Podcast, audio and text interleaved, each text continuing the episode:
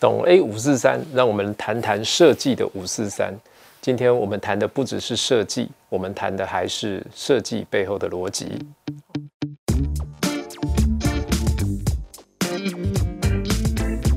在做出违背自己专业美感的设计的时候，会不会有可能造成自身品牌的伤害呢？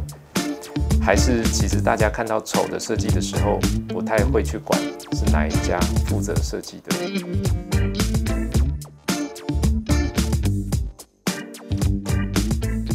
这个我想问问题的人应该是设计师啊，哦，就是觉得说，诶，我做的这个设计，然后业主喜欢，但是我们觉得做的很烂。哎，我们在以前也曾经做过很多类似这样的案子，因为为了生存嘛，哦，就是必须要这么做，就弄得自己理会不是人。好，然后呢，走到路上看到这个案子的时候，就千万不要说是我们做的。哦，这种状况其实都是会有的啦。那你说会不会对自身公司的品牌造成伤害？这一定会啊，怎么不会？这个只是说你要怎么去拿捏这个尺度。真的很糟的时候，很糟的美感的时候，你真的还是必须跳出来讲，你还是要去跟他说，这个真的很不 OK，这个有违我的专业。你找我来做这件事情，那真的你就找一个广告社来做，或者是你找一个不用钱的，不然我收你这个设计费，我也是收的非常的手软。好，用这样子的方式来跟业主沟通。那当然了，这个设计费你已经收了嘛？哦，当然业主会讲说，嗯，不会啊，我觉得你这样很好啊。那你就是必须要去做坚持。哦，这个我觉得是一个蛮重要的事情啦。那当然，就像你讲的，其实大家看到丑的设计的时候，不会去管哪一家设计的。嗯，这个我真的不认同。嘿，因为当我们看到很丑的设计的时候，如果哪一天不小心发现是哪一家设计的时候，你就很惨了。所以大家就说，你看那件那么丑，原来是你做的。这样能听吗？能看吗？所以有的时候还是要去尊重自己的专业。如果你真的要把这个稿交出去，你就是要告诉自己说，永远不会有人发现这个东西是我做的，这样子。好，我的建议是这样啊。有没有问题？没有。一些具体的方式让他认同我们的想法。我觉得应该是这样讲了，就是说具体的方式一定是你要找案例，你可以拿一个很糟的案例跟一个很好的案例来做比较，然后来告诉他们说，你看这个很糟，这个很好。当然你也要告诉他说，你现在正在往很糟的这条路上走，那这个是你要的吗？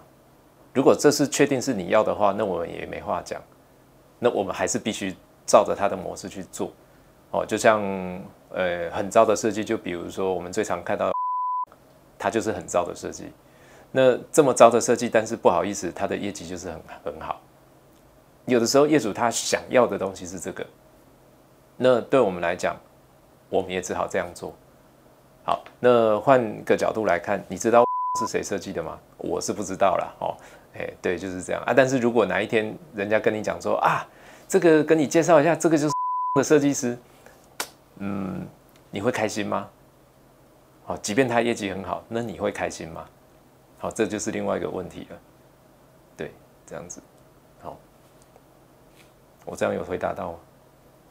有，有了哈。我觉得哈，我们我们遇到这样的问题真的还不多啦。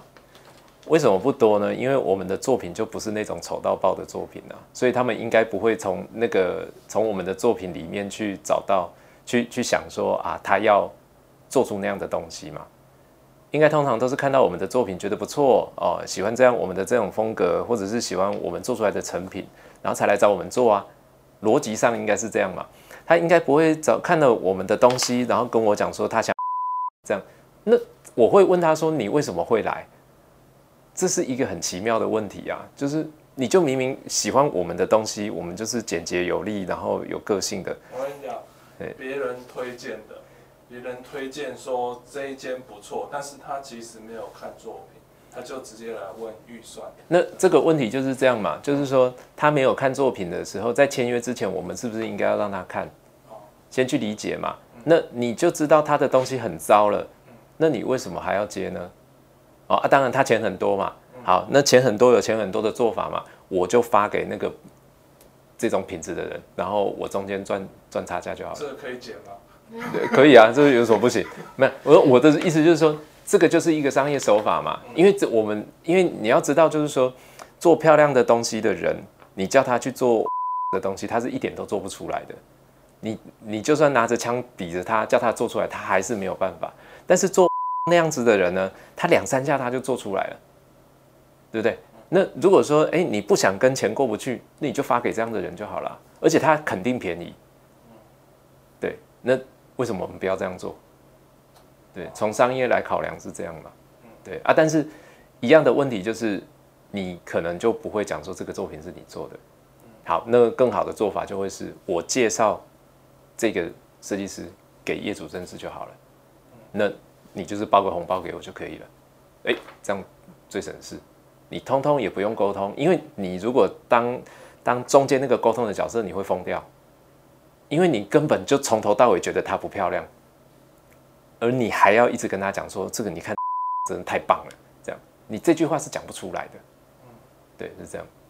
有一个题外话，嗯，前几天看到你 FB 的，嗯，看样子那一篇应该是没有接到那个，应该说你主动把那个 case 推掉的样子。对，对啊，那为什么会选择要把这个 case 推掉？嗯，的原因？这个。我我们都希望哈，我们的业主能够赚钱的哦，就是经过我们设计之后呢，然后他能够真的赚到钱，因为毕竟我们的设计费也不是便宜的设计费，所以我们在做这件事情的时候，我们希望我们能够做的案子都是有成功率的，而不是说啊，他就做了两个两三个月，然后就就没有办法再支撑下去。那诶，大家可以看一篇看一下那篇文章了哈。那当然，我从分析的角度去看，基本上它经过我们的装修之后。他可能会，呃，对于业绩成长这件事情不会太有感。那如果不是那么有感的话，你去装修这件事情，对他来讲是伤的，对我们来讲也会是一种伤害。怎么说呢？因为业主会对我们没有信心，就会认为说，你看我今天装修完了，我找你们做了设计之后，我的生意并没有变好啊。那我没有变好的话，那表示你们讲的都是白讲的。所以我们应该要从比较理性、比较客观的角度去看说。经过我们的设计之后，它可以提升业绩多少？如果真的预期提升了之后，对你自己本身这个这个产业，就这间店，它到底有没有帮助？如果有帮助的话，我们再来做；没有帮助的话，真的就是不要去尝试。那你应该走的走的反而是另外一条路，应该去想说怎么做会更好哦，而不是说硬着头皮要做下去哦。所以在我们的角度来讲，为什么要推掉？就是呃，当然我们也很需要这个这个设计，很需要这个设计费，好，或者是需需要这个案子。但是我认为是说，很多时候是以退为进。如果说我们在呃，因为给他一个正确的建议，他们分析之后，他们也认为是认同的。等到他们找到下一间更好的地点，或者是找到一个更好的模式的时候，我想他第一个应该还是会想到我们的。